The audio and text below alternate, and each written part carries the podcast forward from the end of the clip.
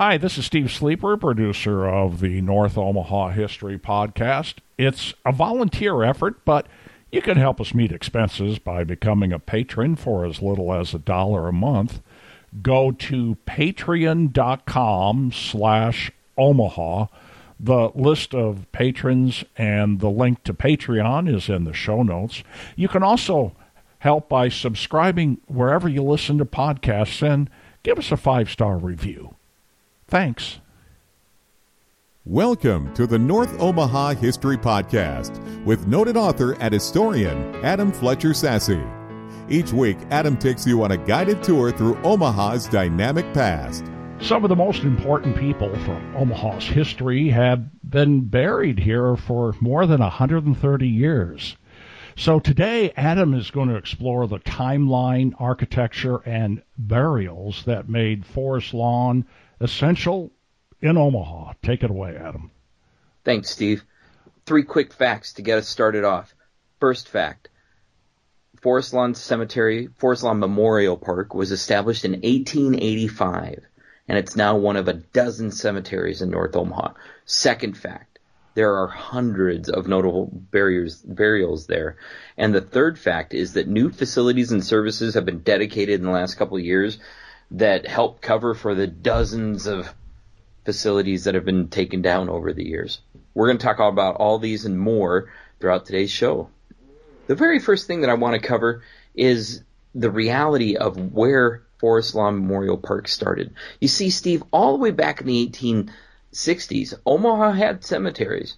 There was a cemetery that was located on one of its tallest peaks. It was called Prospect Hill Cemetery. The old prospectors from the 1840s had used it, and there were burials there when the city of Omaha was founded in 1856. And the cemetery was made formal. Uh, eventually, it was purchased um, the land was purchased and consolidated. There were a couple cemeteries that were started just south of it, including a cemetery owned by the city or intended to be owned by the city, and a separate religious cemetery. Those were consolidated into Prospect Hill. So it was a little chunk of land, but it wasn't that big. And in the early 1880s, a group of Omaha leaders decided that the city needed a big cemetery, something big enough to hold its ambitions.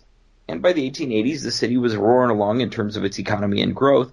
And so these investors started a nonprofit organization all the way back in 1884. They first started sat, sitting down and they got a guy in Florence to come to their meetings. His name was John Bracken. Bracken had homesteaded 320 acres just to the west of Florence. And the group pitched him on selling his land. And Bracken put up his farm to become the cemetery. He joined the board and he sold it for a hundred bucks per acre in 1885. Bracken claimed that his farm had 15 or 20 good views of Omaha with the ability to see 20 miles up and down the Missouri River Valley. That's hard to imagine today. If you go to Forest Lawn, there's beautiful forests all the way around it and throughout it, as well as along the edges and it's hard to imagine that there were any views of the Missouri River Valley from the cemetery. But back then, the land was cleared out. Bracken had cleared his land for his farm, and he had rolling hills of corn and all kinds of different crops all over there. But he could see the distance. And when the board bought it, they declared that the cemetery was going to be called Forest Lawn because that was the combination that Bracken had on his farm forests and lawns. So, they hired almost immediately a popular Cincinnati based cemetery designer named Joseph Earnshaw. Earnshaw had laid out cemeteries in Cincinnati, Terre Haute, Indiana, Saginaw, Michigan, Caucanuga, New York, and Buffalo, Niagara. And uh, he had come to Omaha for two months for his job. He designed maps and land surveys with plans that laid out avenues and lakes and public vaults and a chapel and gateways and other features for Forest Lawn. And as soon as it was schemed out, uh, one of the big features that was installed by the city of Omaha was a new street that extended from North 30th all the way up to the entrance of the cemetery at 40th Street. That street was called Forest Lawn Avenue, and it was the official road into the cemetery. It didn't take too much longer for Byron Reed, who owned the old Prospect Hill Cemetery, to realize, hey, I've been outdone here. He wanted to get rid of his land anyway. He was preparing for the end of his days. And so he donated the Prospect Hill Cemetery to the Forest Lawn Cemetery Association. Two years later, Forest Lawn closed Prospect Hill permanently. They made plans to move all the burials from Prospect Hill, more than 16,000 burials, and to take and move them to Forest Lawn. But they didn't do it. They just made the plans. And after a few years, the uh, plot owners at Prospect Hill started to get upset with the board members of Forest Lawn and demanded better care for their loved ones who were buried at Prospect Hill. The fight went all the way to the courts, Steve. It was a spectacular little battle. But eventually, the plot owners at Fort Prospect Hill ended up winning over Forest Lawn and they got ownership of their cemetery back. They started their own association, and in 1898 they gained control of the Prospect Hill Cemetery. Now, Forest Lawn didn't really see this as a threat or a problem. They just knew that they had to work for their sales of their grave plots more. It was towards the beginning of that legal battle in 1887 when Potter's Field was officially committed by Douglas County. Potter's Field was a small little cemetery plot located in the northwest corner of today's Forest Lawn Memorial Park, located right at Young Street and Mormon Bridge Road.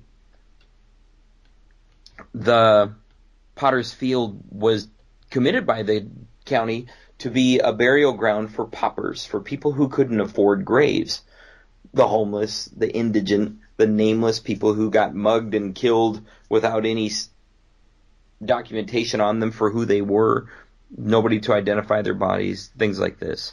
Those folks got buried out at Potter's Field, right in the corner of Forest Lawn, but Forest Lawn never assumed ownership of Potter's Field. In 1888, Forest Lawn dedicated their first building at the cemetery that was the caretaker's house that was located at North 40th and Forest Lawn Avenue. The caretaker's house was a two story, rather plain farmhouse uh, that served its purpose for several years before a big change came. I'll get there in a minute. In 1889, an all glass greenhouse was built across the road, across Forest Lawn Avenue from the caretaker's home. The caretaker's home was originally on the north side of Forest Lawn Avenue, and the greenhouse was on the south side of Forest Lawn Avenue. It was an all glass greenhouse with the metal edging, and it was a large building about 200 feet long, completely packed with flowers uh, for graveside memorials that people would buy when they got to the cemetery. In 1899, the first large memorial was erected at Forest Lawn. It was called the Children's Memorial, and it was erected to remember the soldiers who had died and the Spanish American War that was going on at that time. There were two creeks that flowed through the old farm that made up Forest Lawn. Those creeks were called Mill Creek and Spring Creek. And in 1900, right around there, Spring Creek was dammed up to create a lagoon according to the original plans for the cemetery. This lagoon was a beautiful little pond and it had memorial benches put in around it.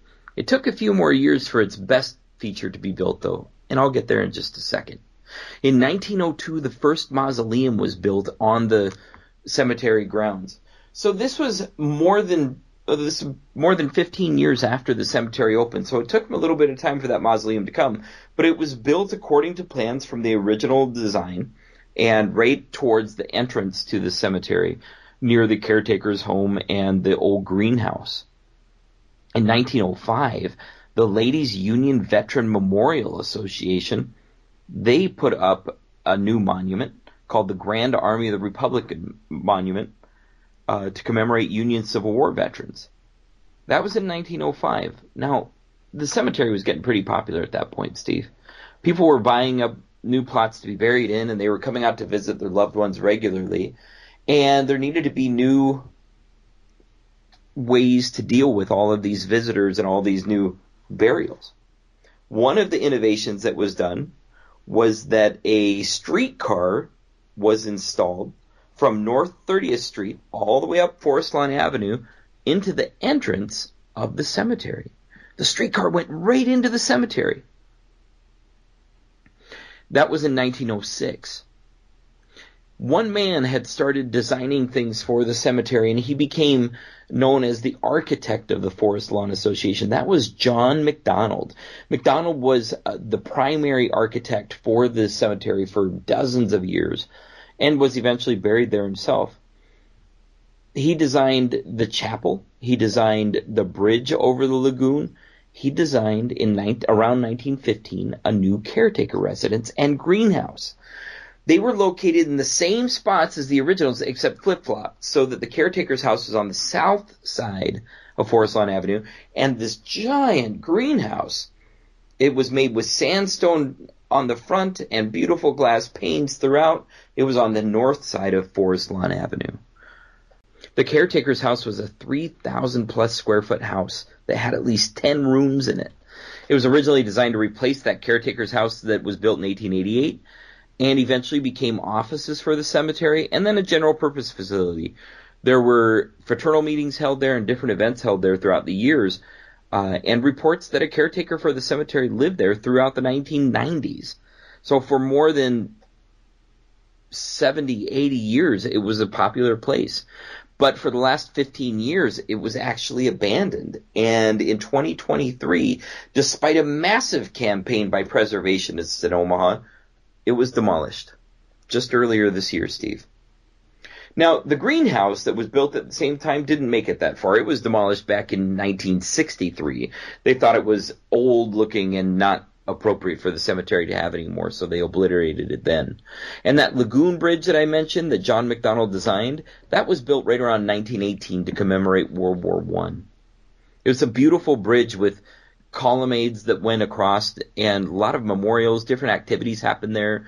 There were regular 21 gun salutes for veterans and different ceremonies that were held at the lagoon. So a special place indeed. It didn't last forever though and was also demolished in the 1960s. Zoom forward all the way into the 1970s. A new mausoleum was built and different activities brought people in through the cemetery still, but the use of the cemetery had changed. You see, Steve, they had to put in that streetcar all the way back in 1906 to accommodate the people who were coming to hang out in the cemetery. For about 20 years between the early 1900s and 1920s, it was fashionable to go and hang around in Forest Lawn Memorial Park. People would bring a, pack, a picnic and instruments, and they would have lollygag good times sitting on the beautiful, expansive lawns, looking at that lagoon that I mentioned, and they'd take it all in. They loved the place. Well, that all changed. And like I said, the lagoon was eventually taken out, the greenhouse was demolished, the streetcar ended in the 1950s, and the cemetery got quiet again. In 2014, the Forest Lawn, the nonprofit organization that runs Forest Lawn, decided to start reinvesting in the cemetery. They built a new funeral home on the west side of the cemetery. Forest Lawn became nervous about its accessibility because the Forest Lawn Avenue was kind of cramped. But they also began to disassociate from North Omaha. North Omaha, with its more urban feel, wasn't necessarily seen as conducive to growing the cemetery the way that it wanted to keep expanding.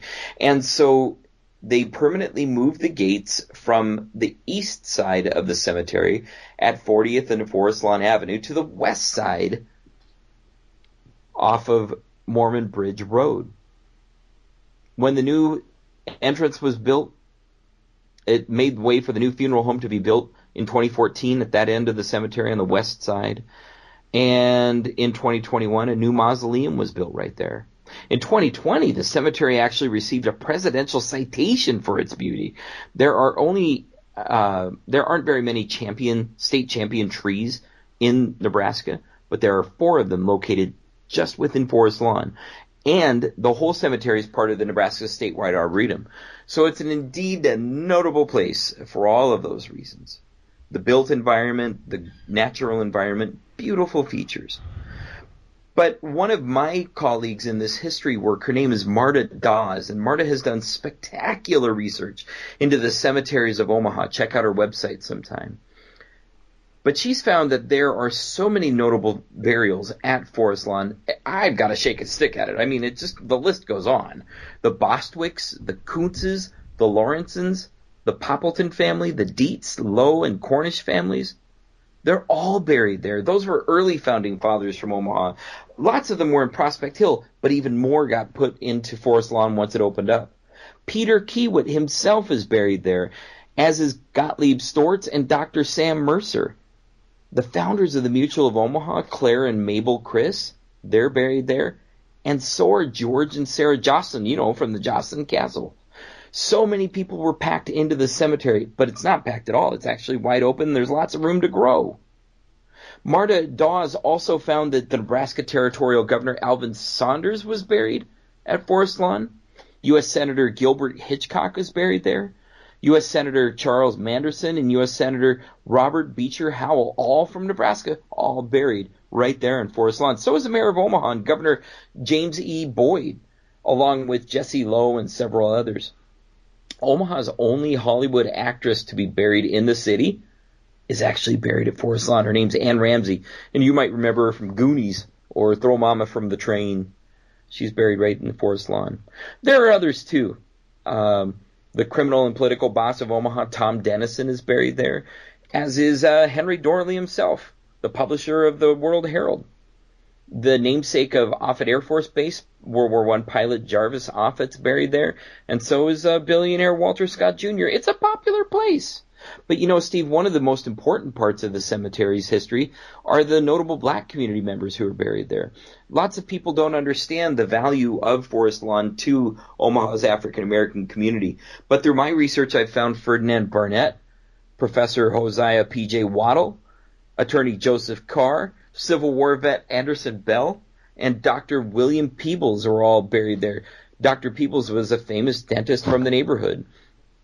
Abolitionist Lewis Washington came to Omaha after the Civil War. He's buried there at Forest Lawn, as is uh, Nathan, Nathan, I'm sorry, Nathaniel Hunter, who established the current form of the Prince Hall Masons in Omaha. Lots of other folks are buried there too.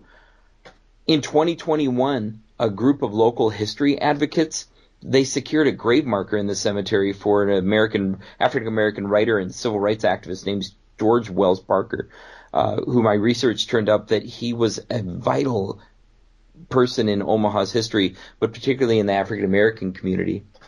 One of the most interesting developments at Forest Lawn just happened this year when the the other month the cemetery announced that they're going to open up a new pet cemetery and make those services available for customers who want to bury their pets there. Forest Lawn continues today. Go and visit it. Go and see the historic monuments and check out the old features.